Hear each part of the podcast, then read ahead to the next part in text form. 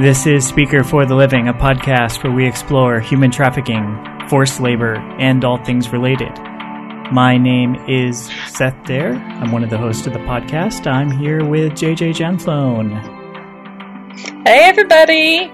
Did you know that I believe I can fly? Aha, that'll be funny in a minute. It will. Okay, as you all know, we talk about uh, human trafficking and related topics and people who ha- have been involved in human trafficking or have a trafficking narrative attached to their lives. Mm-hmm. So, uh, what would you call our topic today, JJ? The R. Kelly sex slave explosion, aka the media doesn't talk about things good. I mean, that's that's just my working title. But if you want to come up with something a little bit snappier, like the case against Kelly or something, I'd be okay with that. Yeah, we're gonna. This is gonna be another episode that like starts off, I think, sort of juicy, devolves into us being like people don't understand the definitions of things, and then slides back into being juicy again. So, before talking about R. Kelly, uh, there was some news on the Catholic front by the Pope, His Holiness. I like to call him Big Papa. Yeah, so we've heard about pedophiles in the church, things like that, and uh, he just was asked about nuns being sexually abused, and he said yes. And then he also mentioned sex slaves. I, I think that to begin with, this was an issue of phrasing because the Vatican did come out and say that they were going to clarify the the Pope's remarks. So the the Pope does this thing where he when he's flying, he answers questions.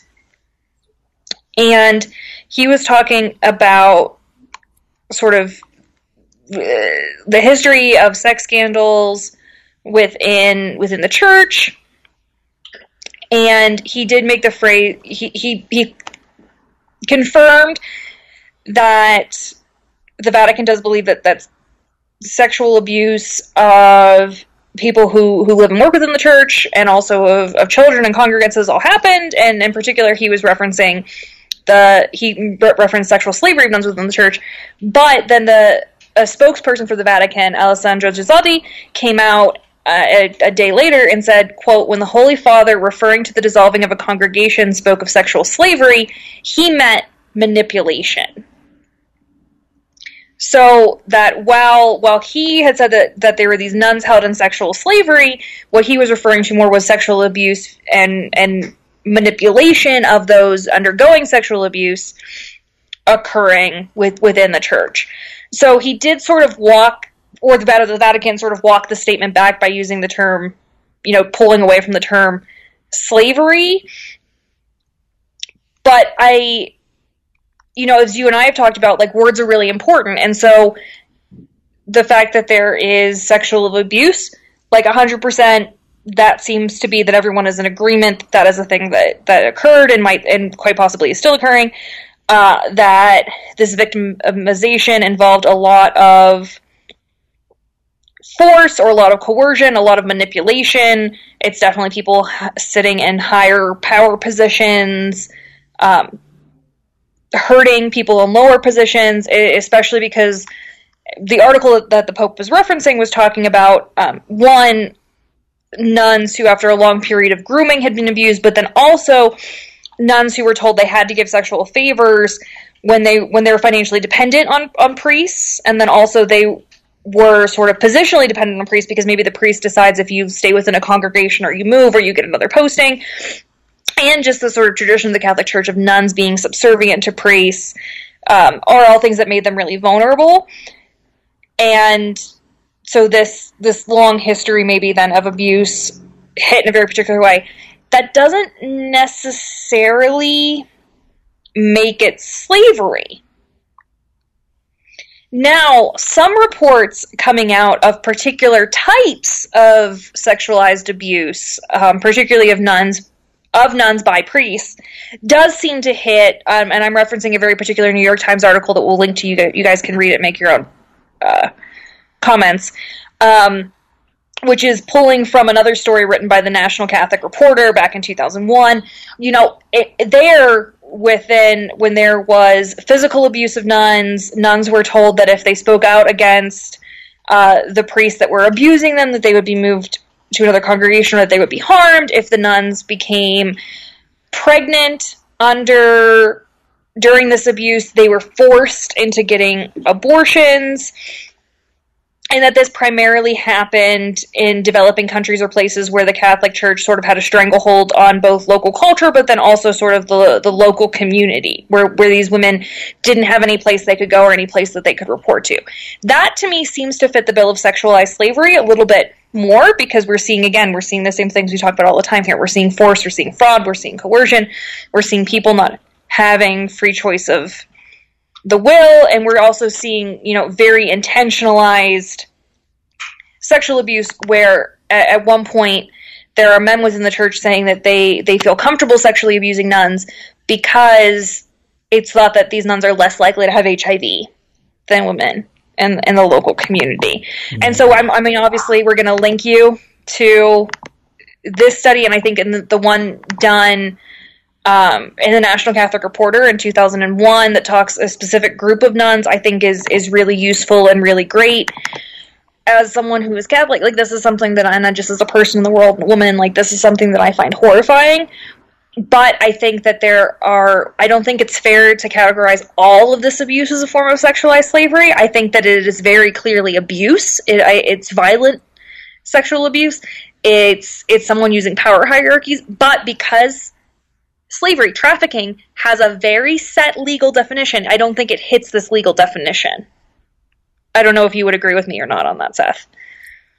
I haven't looked as deeply into it, and it seems like there could be more info about it than there is.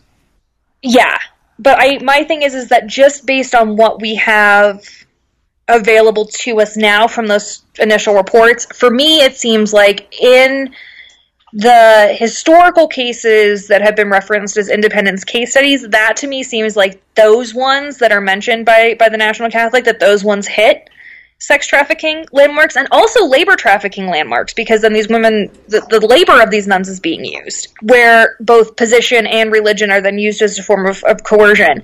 However I don't think that you can say that all forms of sexualized abuse that have come out of the Catholic Church are something that we can label as sexual slavery because that's just simply not the case. It's it's really important I think to remember that exploitation is different from slavery, that violence is different from slavery, that that causing harm to an individual as as gross and weird as it may seem is different from slavery. And there certainly are instances of sexual slavery happening within the Catholic Church and within other organized religions. It's just that I don't think we can I don't think it's fair to both the survivors and to the situation to, to label this all as sexualized slavery. I, I don't think it gives sort of the, the true accounting of where it is. And what are we most concerned? Well, one of the things that we're most concerned about here, I think, is accuracy. We don't want to say that things are trafficking or slavery for the sake of, of sensationalizing them to like get attention to it. We want to be as truthful or as as reasonable as we as we possibly can. But yeah, it's never a good day when you're Catholic and you wake up and your your Twitter is blowing up with people adding the Pope. That's never good. That's never good. So, on a related topic, I'm looking at a headline from the Daily Beast that is called Inside R. Kelly's Sex Cult. yeah. Yeah. this is, yep. So, we're primarily talking about R. Kelly today, but uh, being that both JJ and I have uh, Christian backgrounds, and JJ is specifically Catholic. Thought we'd lead in with that today. I mean, there is something though to be said. I mean, there's more there's more intersection there too, because again, we're going to be talking about the issues of labeling, uh, power dynamics. Mm-hmm. You know, um, and also if you ever listened to the great bop that is I Believe I Can Fly, or if you ever went to church Bible camp, you totally if you were if you were a kid who grew up in the 90s early 2000s and you went to church bible camp you definitely performed some sort of uh, praise dance to i believe i can fly. So there's other intersections there. Ours featured you put your hands together like a dove and you made them float. It was okay. If you guys have never watched i believe i can fly i highly suggest that you go look at it. It is from the space jam soundtrack and luckily there are space jam doesn't have anything too too problematic. It's aged pretty pretty well. Anyway, so for those of you out there in the world who don't know who R. Kelly is, we're gonna start back in time. We're gonna go back to a to a simpler time, if you will, a happier time in America, 1992. And I'm referencing a fantastic timeline, an R. Kelly timeline that was put together uh, by CNN actually that literally is a sort of a timeline of all of the court cases and scandals and things. We again will link this to you but so i'm going to be i'm going to be glossing over parts of this. So if you are an r. Kelly fan or archivist i understand that we're not hitting necessarily everything. So r. Kelly has a debut album. It's called born into the 90s it comes out with jive records. It, it's a it's a major hit. It's it's doing super well. Um, but again, hindsight, note that in this one song that's called She's Got That Vibe, he's talking about Aaliyah, who we're going to talk about later, again, about, and it says, quote, little cute Aaliyah's got it. Now, Aaliyah is at this point 12 that he is referencing. So he does reference that a 12 year old has got it, and in She's Got That Vibe, it's a very sexualized song. He's not talking about, like, she's got that, like, I don't know, awesome ability to be great in biology class, you know? She's got that great growth spurt. She's in the 97th percentile for her age. I don't know. He might be referencing, however, as some interviews have said later, that she's she's got it. You know, she's a, she's an it girl. She's talented. However, I would like to point out that this is him sort of in a sexualized context talking about a 12 year old. This is important. Cut to 1994. So in the meantime, he's got a solo album that comes out. He he does the song "Bump and Grind," which is still a song that I hear like on, on throwback radio every now and again. But he's definitely like he sort of sells himself as being this sort of sexualized singer. Um, remember, this is the '90s. This is still sort of interesting. Eminem is shocking. Remember, right? So like the fact that like there's these sort of sexualized songs on the radio is kind of a, a bigger deal. But in 1994, he's 27. He marries Aaliyah. She is at that moment 15. Now, she also is about to put out an album that is called Age Ain't Nothing But a Number, of which R. Kelly is the lead songwriter and producer. Now, this causes a huge scandal when it gets out because even in 1994, way before the Me Too movement was even a glimmer in someone's eyes, people were like, yeah, you shouldn't be married. When you're almost 30, you shouldn't be marrying a 15 year old. And the fact that, like, her album is called Age Ain't Nothing But Number sounds like a big wink, wink, nudge, nudge to the fact that you're inappropriate. However, uh, R. Kelly or, you know, sort of his camp or Aaliyah's camp, or remember, they're both under the same, um, they're both under the record label of Jive Records they come out and publish uh, a marriage license in Vibe magazine that does say that Aaliyah is is 18. However, that is later proved to be false. I have found the reporting on this differs that they gave them the Vibe magazine published a fake one, or that there was a, a lie on the initial marriage certificate. Whatever the case, uh, the marriage is annulled in 1995 when Aaliyah's family kind of steps in, and because she is not of a legal consenting adult age, there her family is able to get it annulled on on her behalf. There there continue to be sort of things back and forth with with, with Aaliyah and R. Kelly until um, unfortunately uh, she she dies in in a plane crash in August of 2001. And I'm just going to do a little like footnote here like Aaliyah is much more than just a character in the story of R. Kelly's life. She was an amazing artist, and everyone should go listen to her stuff. And it's um, ridiculous that uh, she passed away so young from uh, a very preventable plane accident. But for the sake of the story, we are focusing on R. Kelly, so we shall move on. Now, this is the first moment where I'm going to stop and we're going to play a lightning round of Has human trafficking happened yet? in this story because this time period of 1992 to 1995 when the annulment happens i have seen some people in the media commenting on how this was a form of trafficking because he had he had a child bride Seth, had R. Kelly, according to this particular narrative, committed trafficking of a child yet? Well, it wasn't commercial sex. Right. So, no. As far as the legalities, doesn't appear the family consented. No, they did not, which is why the annulment was granted. But as far as but with consent, laws vary by state and locality. Yeah. Yeah, so had had she been actually in certain places, I think like legal consent for marriage in the US and in, in most places is 16 to 18, but in some places I think is as young as 13. I believe, and then uh, with parental consent, you can get married much younger. This doesn't fit the legal bill of child trafficking for either sex or labor, uh, because even though technically she was too young to consent, legally this wasn't her parents selling her in or, or another individual selling her in. This was, however, I would define as an exploitative relationship, which the law recognized because if you're under the age of 18, you can't consent to marriage. Right. Now, was it statutory rape? Yeah. yeah, this well that that gets into, you know, and I think even if yeah, actually because even if in some in some jurisdictions there are Romeo and Juliet laws, hmm which for those of you who are unfamiliar, it basically protects people from being charged with statutory rape if they're within a certain age range of one another. So that say like a 16 year old and a 17 year old, Right. or I think in most cases like a 17 year old and maybe a 19 year old can't be charged with statutory rape in places where Romeo and Juliet laws apply, where they're both consenting. The relationship has existed prior to this sort of age differentiation. Uh, normally, just because sometimes you may have a situation where people are actually only a month apart, but now they're a year apart under U.S. law. One's 18 and a minor because their birthday's in November, and one's I'm sorry, one's 17 and a minor because their birthday's in November, and one's you know 18 and an adult because their birthday is in October, and it just you know Right. But yeah, when a 19 year old's dating a 17 year old, it's probably rational that that's not statutory rape.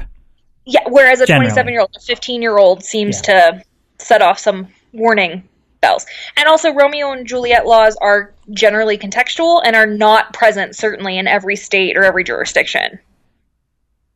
So Okay, what's next in the uh, So- Robert Sylvester Kelly story? So so far, as far as we know, L. Kel- R. Kelly is not a trafficker. He may be a world class douchebag, and he may be exploitative, and he may be showing a preference for younger women, but he is not trafficking.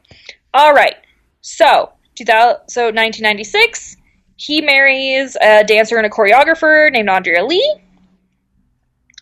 and then right after that, he gets sued as well as his record label, his publishing, and his management companies.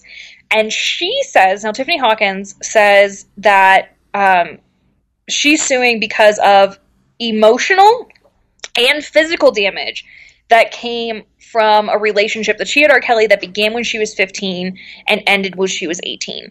And unfortunately, that's about all I have on that because the case got settled out of court.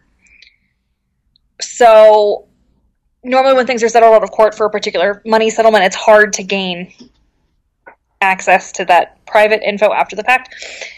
And he, this is also the time when I Believe I Can Fly comes out and Space Jam, and he's doing super well for himself. Now, again, this is another moment where it makes me go, Ooh, I don't think this man is nice. This is not a good gentleman. However, still no trafficking has occurred. Okay. Now, in December of, and then after that, it's kind of quiet. There, there are a lot of jokes about R. Kelly. Um, if you like a TV show called The Boondocks, you will see that they even have like a satirical R. Kelly trial. But you don't really hear a lot out about it until December of 2000, and that is when Jim Der- DeRogatis and Abdon and Pallasch publish the first of what will be many um, reports in the Chicago Sun Times on the many allegations that have happened with R. Kelly having sexual relationships with girls as young as 15. So it talks about Aaliyah, it talks about the Hawkins suit. Um, so that's again this this woman who has sued him for physical and emotional damages, and then it talks about two separate Chicago police investigations that had, had occurred sometime between 94 and 2000 where there were allegations that Kelly was having sex with an underage girl, but in both cases the girl would not cooperate. So they they didn't have a, a survivor willing to testify. They didn't have someone who was identified as a victim willing to actually say no that this happened to me. And so as such the investigations were dropped. However, they in this initial article they're able to actually get a lot of sort of firsthand accounting of you know what these individuals defined as inappropriate sexual conduct and sort of an inappropriate physical conduct. But that you know just because someone is willing to maybe go on the record with the newspaper doesn't mean they're willing to go on the record with law enforcement. It's it's a different burden. It's just a different encounter. And one of the things that's great is that they put it in that these two particular authors put in how it is that because as as we've talked about laws differ from state to state but one of the things they talk about is how within Illinois state statute prohibits adult men from having sex with girls under 17 but prosecutions must be brought within 3 years of the act. So in the case of maybe someone coming forward you know when they're in their 20s it doesn't it probably is no longer applicable. And that the case has to be brought with cooperation of the victim. So it can't be, in some cases, particularly like with domestic violence laws, you know, if the, the police or the state can bring a case on your behalf, but in, in this case in Illinois, you need to have that um, individual willing to testify. So they ask, you know, spokesperson for R. Kelly to comment. R. Kelly's people say, absolutely not, we're not commenting. Then, January 2001, one of the writers, uh, Jim DeRogatis, he gets a videotape. Remember, this is 2001, children. Videotapes were these large things shaped like a book where images were stored. So, this tape literally comes in the mail, and the videotape appeared to show Kelly having sex with a young woman um, Titus and the people at the Chicago Chicago Sun Times look at this and go, this girl looks like she's underage, which is then that's child pornography, which is illegal. So they turn it over to the police. Nothing seems to happen with it. In August of 2001, a another woman named Tracy Sampson who was an aspiring rapper. She had worked at Epic Records, which was a subsidiary of Jive Records, which is where R. Kelly has his label. She files a lawsuit against Kelly saying that he initiated a sexual relationship with her when she was 17 and that it was also mo- emotionally and physically abusive. That case gets settled out of court. So you keep seeing if you go to the Chicago Sun Times, like these two authors, especially DeRogatis, they are they are not letting this go. So anytime anything again pops up with R. Kelly, they are they are publishing it. And remember, this is like internet infancy too. So this is pre like TMZ, everything sort of hitting. So again, people who are kind of in into R. Kelly or into the rap slash R and B industry or really into sort of celeb culture, they may know about it, but certainly it's something that me running around in 2001, 2002, I didn't know about, right? So that takes us to February of 2002 when a second videotape comes in to the Chicago Sun-Times. This one, they somehow internally are able to identify who is who is in the tape, who is the girl in the tape. So first tape, we still don't know what's going on with that. Police have it. Second tape, the girl in the video who is identified as being, at the time the video was made, a 14 year old girl. Uh, you can hear Kelly. Kelly is identified being there. Uh, Kelly is identified um, in the tape, like talking to the girl, talking to the girl by her first name. And the girl is herself identified by the aunt. At the time uh, so at in, two, February of 2002, that girl is just now turning 17, so she is a minor. They don't release her name. They don't release any, you know, identifying information. But it becomes very clear this is now a child. Well, the, when it was filmed at, at the age of 14, it's it's child pornography. But remember, there's only three years there's a there's a three year limit. So it might actually be past the statute where someone can be arrested for this within Illinois. Kelly comes out publicly and, and denies the allegations. He says that this video isn't him. He he says that he basically makes the claim that this video is a falsification, it's it's a fake leak, and that it's done by people that he's fired as sort of an internal way to harm him. It's done by people who are against him in the industry. Somehow this tape gets leaked and people start buying it on the street. there there are like literally like like R. Kelly tapes going around. And I know I just laughed because this idea of the celebrity sex tape had just sort of hit right around then, and the thought of like people buying bootleg VHSs on the street is weird. But remember, this is a 14 year old who apparently was, it seems to have been, was filmed without her consent, and now random strangers are watching it on the street. That's that's not appropriate. Now, Seth, so far, has trafficking happened? We're not aware of any commercial sex, so no. Nope, no sex trafficking has happened yet, as far as we know. Then, April 2002, R. Kelly gets sued again this is by a woman named Patrice Jones who says that she was 16 when she started a relationship with Kelly, and again, he was emotionally and physically abusive. He forced her to have an abortion. Uh, he was violent to her. That also then gets settled out of court for an undisclosed amount of money. Then, May of 2002 happens. Uh, a dancer named um, Tina Woods, who is who's 33, so the eldest victim so far, sues Kelly after she says that he filmed their, basically, um, filmed, produced, and then released a sex tape of the two of them without her consent. That's illegal. You have to have both parties consenting when you're filming pornography. You can't just film and then release it. Um, so she sues him. That goes to court. That settles for an undisclosed sum very, very quickly. Again, still no trafficking. Now, here's. I would say at this point, a certain pattern of behavior is present.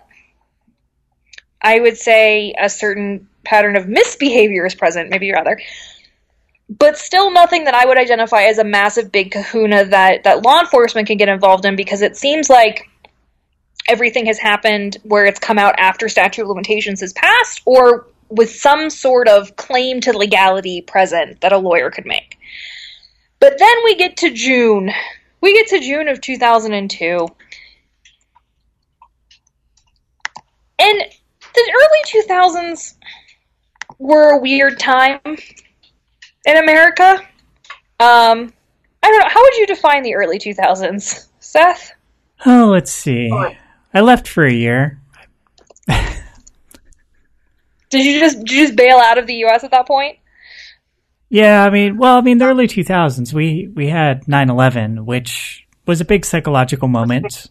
Yep. And uh, you know, went to war soon after that. Uh, there, there was some guy I met in New Zealand who really hated George Bush because he started a war, stuff like that. But yeah, there's a lot going on. Yeah, I mean, the the euro happened.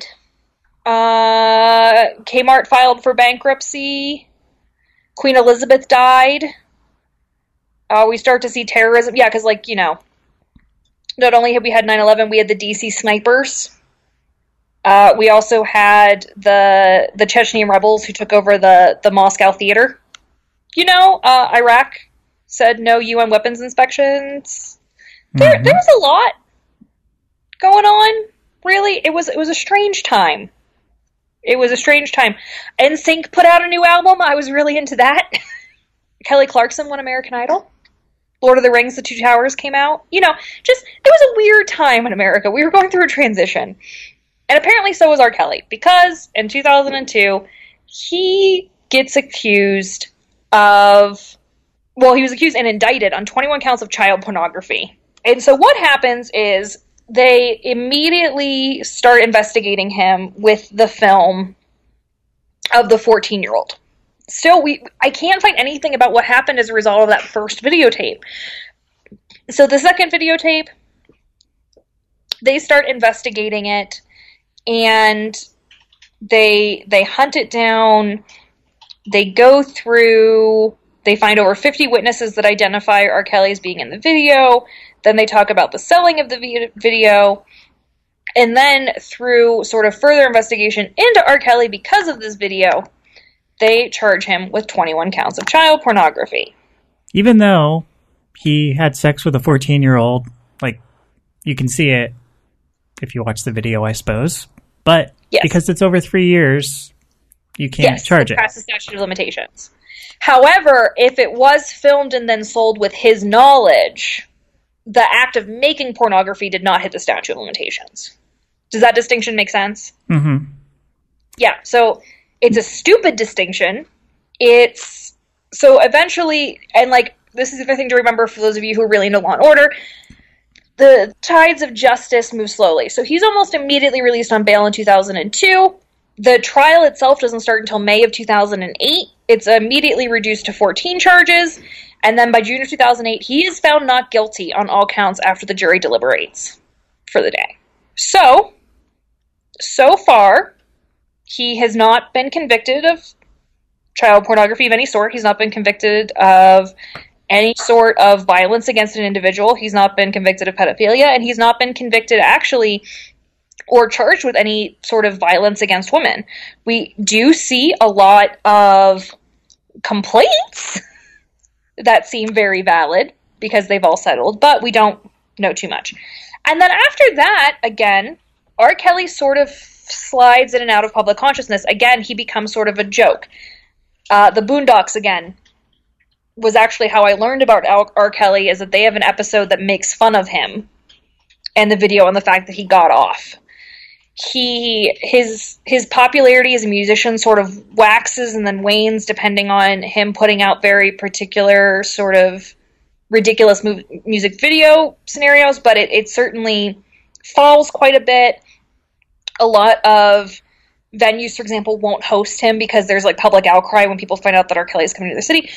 But in like mid to like late 2016, 2017, he's on the rise again, which might be what gets his attention or gets the public attention because in July of 2017, BuzzFeed publishes an article saying that R. Kelly is holding a group of adult women against their will um, as a part of a cult. And in fact, the, the article title is Inside the Pied Piper of R&B's Cult. They do put cult in quotation marks, and the subheading is Parents told police their daughter is being held against her will in R. Kelly's cult. And it was this story that BuzzFeed did where they interviewed a number of families who had all reported that their their daughters, their young daughters, were were being held, quote unquote, in some sort of strange sex cult with R. Kelly. Uh, the girls ranged in age from 18 to 31, so all of legal age, and were part of a, a, an entourage group of about six women that were, were living with, with R. Kelly. In particular, one of the things that always gets referenced is one from Timothy and uh, Jonjelyn Savage. That her that their daughter Jocelyn Savage, who you know again she's over eighteen, she's an adult, was was being held by R. Kelly against her will. But she put out a video almost immediately on to TMZ of her talking into a like a webcam, saying that she wasn't being held at against her will. She she was being quite she's quite happy with her situation. She wants her parents and the world to understand that she's really, really happy. Now, this sets off this article, which, while it's quite interesting, they do use the phrase sex slave a few times, at least with the case that's made in the article. This is not a case of sex slavery. This is a case of a bunch of women living with a dude who might not be a good dude, and a bunch of women having a, a relationship with him that is sexual and is perhaps maybe not what most people would define as, as normative and maybe isn't healthy. And certainly that their families and social group former social groups don't agree with but it is not trafficking. Just like with our NXIVM episode where we had to sort of draw this distinction between what what is trafficking behavior and, and what is exploitative behavior, we see that here. But this BuzzFeed article starts the ball rolling where people just start crawling out of everywhere to, to tell these stories. For example, in August of 2017, Jerhonda Johnson Pace, she breaks a non disclosure agreement she had. So she was in a previous um, lawsuit in around 2009 or so that had been settled for money. She breaks that and tells BuzzFeed that when she was 15, she met R. Kelly uh, when he was actually on trial on child pornography charges, and that they began a sexual relationship.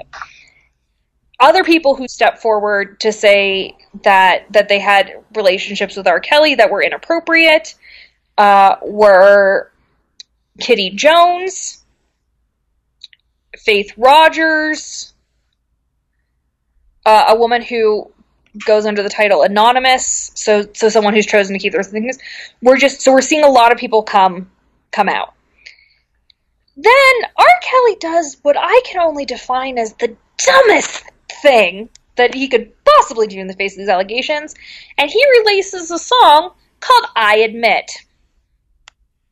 And i will link y'all to the song you can happily go and listen to it if if you so desire it's on soundcloud I am perplexed by it, but I shall quote the following lyrics.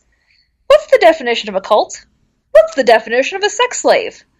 Go to the dictionary, look it up. Let me know, I'll be here waiting. Say I'm abusing these women. What the bleep? That's some absurd bleep. They brainwashed. Really? Kidnapped. Really? Can't eat. Really? Real talk, that bleep sounds silly. that doesn't sound like a man who's taking these concerns seriously.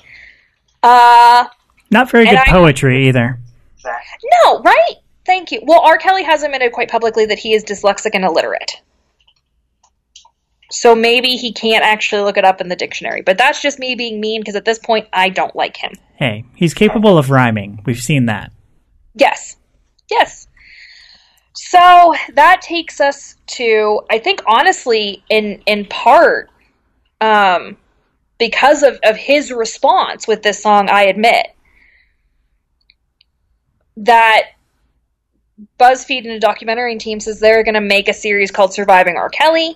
It starts filming, and then eventually it premieres in January of 2019, and sort of that blow up from that is why Seth and I are talking today because the minute that this series comes out, which details sort of all of the sexual exploitation that R. Kelly has been engaged in, you know, sort of because even even if you eliminate this fact that of an adult man and and young women, even if you eliminate from that, if you eliminate the pornography charges, you're still dealing with someone who repeatedly in all of the sort of uh, transcripts and whatnot and the narratives of these stories is someone who approached these young girls as hi i'm an established successful man in this industry. I can make or break you. You should then follow exactly what i am saying and, and in a very predatory and coercive way and you should have sex with me because you know i'm the thing that can make or break your career. Also i love you and i can trust your ability to be an artist you know that sort of behavior of, of, of power dynamics is is exploitative and, and not okay now, one of the things that comes out though in Surviving R. Kelly are some comments about how women living with him currently, the, hence the current sex cult, if you will, have undergone mental, physical, and sexual abuse. In particular, a few things uh, that all the women have to call Kelly daddy. They have to ask his permission to bathe, eat, use the bathroom, move between rooms, and for their clothing. And then some of the descriptors for clothing is uh, you know to wear to wear baggy clothing to not be seen you know to not appear sexual to anyone other than him. Now this is actually backed up by r. Kelly's former personal assistant who said who said quote you have to ask for food. You have to go to the bathroom. Kelly is a master of mind control. He is a puppet master. And that he controls the, the their phone their social media use and that there are actually really strict rules that you're not allowed to go visit um, the like your family or have contact with your family and that you have to stay in his um, homes in georgia or chicago. You're not allowed to leave the some articles go on to list some of the women living in, in the house, um, including a 31 year old den mother whose job is apparently to train, quote unquote, I'm quoting from the BuzzFeed article here, uh, newcomers on how Kelly liked to be pleasured sexually. A 25 year old woman who's been part of Kelly's scene for seven years. A recent arrival, a 19 year old model. An Atlanta songwriter who began a relationship with Kelly when she was 19 and is now 26. And an 18 year old singer who is uh, apparently, quote unquote, uh, Kelly's current favorite.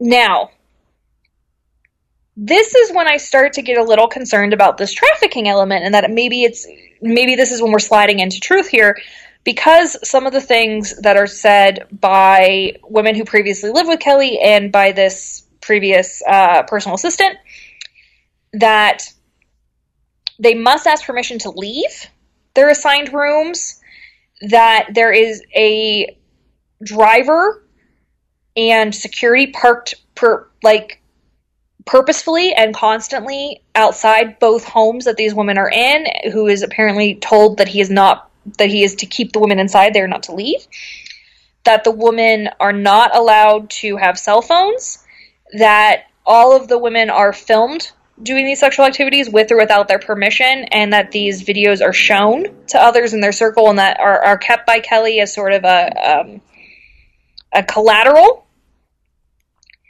and that when women break the rules, they are punished physically and verbally. And so one of the women who had left the home said that he did hold her against a tree and slap her, like violently, uh, and that she was emotionally and sexually manipulated as well. That to me is when we start to slide into the the sex trafficking element because if these films if films are being made without their permission and then distributed to other men for, for, for profit or for gain, then that's when we're sliding into sort of the commercial sex industry. So it hits the definition of sex trafficking. What do you think, Seth? I think that that's possible. There, there's also a possible labor trafficking element, depending on what yes. you have have them do. Yes. But without question, it's abusive. There is psychological coercion. It is controlling, and this is just on that alone like being in a uh, dating relationship or a marriage with somebody who's really controlling is also very close to being trafficking or slavery, but, but not necessarily slavery. But like it's it's in a gray area of coercion without question. So it's whether it's trafficking is whether we have that commercial element, whether there's prop, whether there's yeah. some sort of profit or labor. Yeah. No, I definitely like I agree with you. Like is it is this ridiculously exploitative? Yes. Is this violent? Is this disgusting? Is this morally reprehensible? Is this just gross? Like yes to all these things. And is this clearly like a, a, a sign of domestic violence? Yes. Does it fit or at least do what we know of the narratives? Do they fit human trafficking?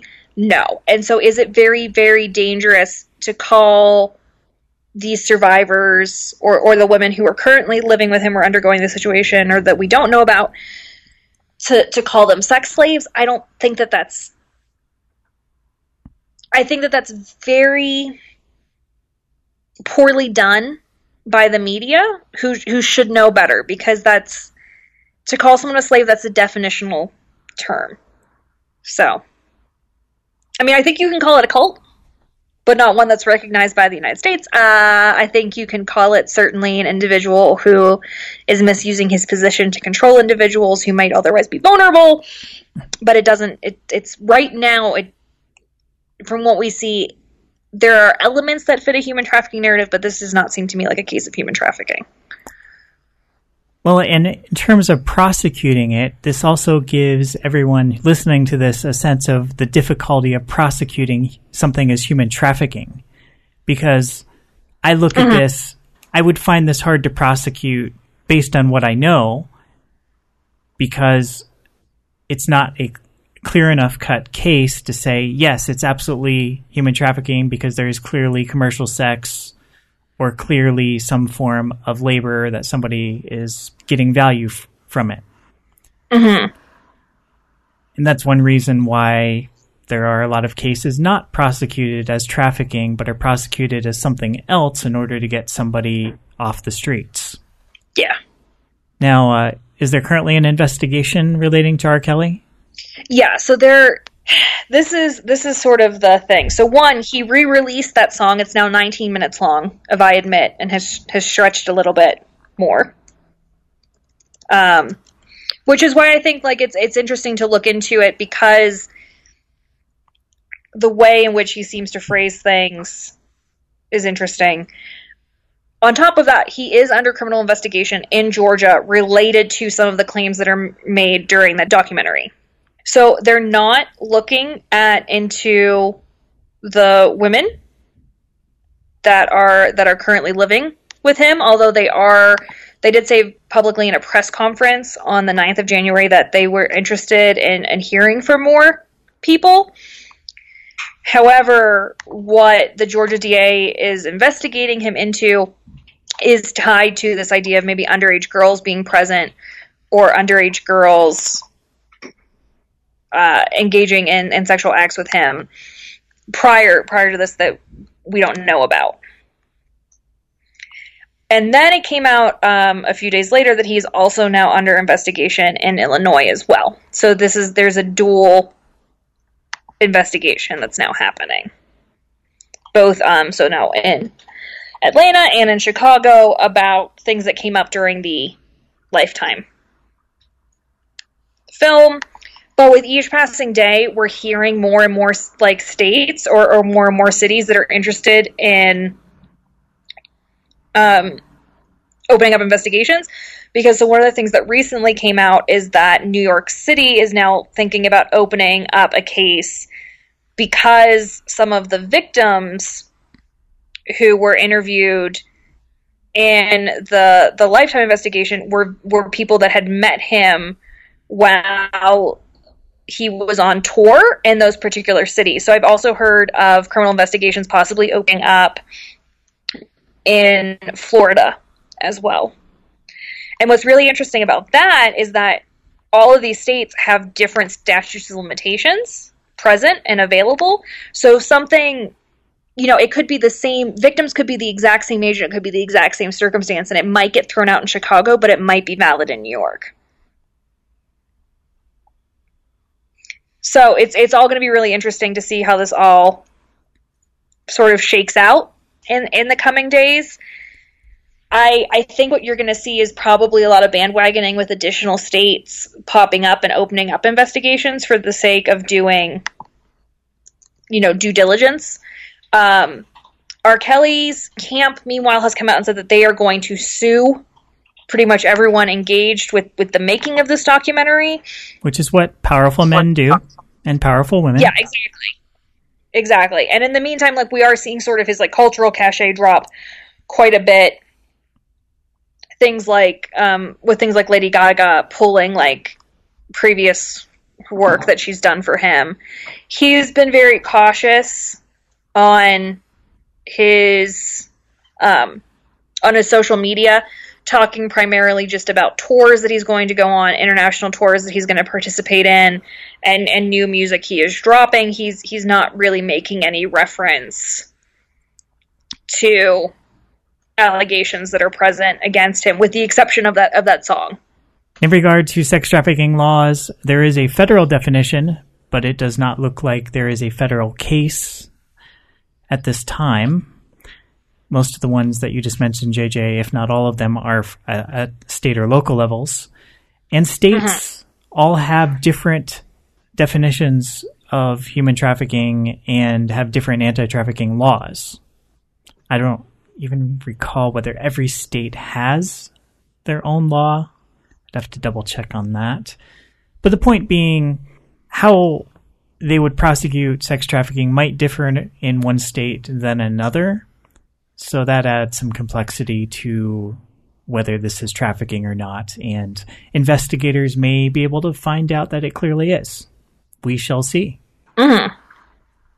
Yeah, I, I think that we're going to see a lot sort of in the coming months, but again, to remember, slow moving through the courts. So, like, an investigation is not an indictment, an indictment is not an arrest, an arrest is not a trial. we'll see where this goes. And in many cases, if if all of the ones that we went through, you know, sort of these publicly recorded suings and then settlements, you know, like you can't people might have signed off on things that will then prevent them from testifying or participating in a criminal case against him. But it's not so far, so far, not trafficking. So that's the main point. Uh, there have been a few people of color talking about this as an example of like what are the value of young black women in American culture given yes. the history of slavery and Jim Crow and racism. Mm-hmm. And uh, you know that's a bigger discussion, and uh, there's other people who are more qualified based on their experiences to talk about that. But that also seems like an interesting angle as it does relate to just our legacy of slavery and racism in the United States. Well, and I think we, we talked about this a little bit too in our in our last podcast as well. You know, this idea of, of certain bodies having weight and certain bodies not. And that's what we wanted to cover in this episode. There's lots of discussion from many angles on R. Kelly, which uh, we're not going to be talking about, such as whether you want to listen to his music or not. Yeah, I yeah, we're not we're not getting into that at all. But I think it's really important that people in the human trafficking community, because I see a lot of people like reposting stuff about R. Kelly, like we have we have to be careful with how we use this language. Like I know it might seem redundant, and I know it might seem like we're beating a dead horse, but like we ha- we eh, it's you can't say that someone has committed a murder when they haven't you know like you have to be very careful in your language when you're dealing with with complex legal and social terms and so i think that this is important yeah again somebody doing something really bad sexually does not make it sex trafficking and it doesn't mm-hmm. mean we have to use that word for it to be an evil act yes all right well thanks for listening everyone We'll be back next week. Bye, everybody. Bye. Sorry if I ruined Space Jam. Bye. This has been Speaker for the Living. For extended notes and sources, visit our website at speakerfortheliving.com.